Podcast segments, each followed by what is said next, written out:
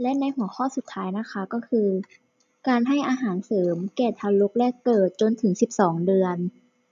แรกเกิดถึงสี่เดือนจะกินนมแม่อย่างเดียว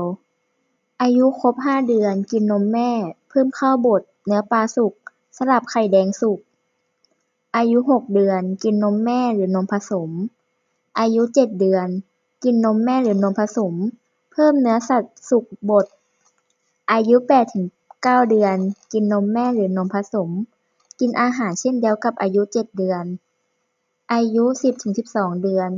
กินอาหารเช่นเดียวกับอายุแปดถึงเก้าเดือน แต่เพิ่มปริมาณให้มากขึ้น อายุสิบสามถึงยี่สิบสี่เดือน ให้เด็กดื่มนมจากถ้วย โดยให้ดื่มวันละสองถึงสามครั้ง ครั้งละประมาณหนึ่งถ้วย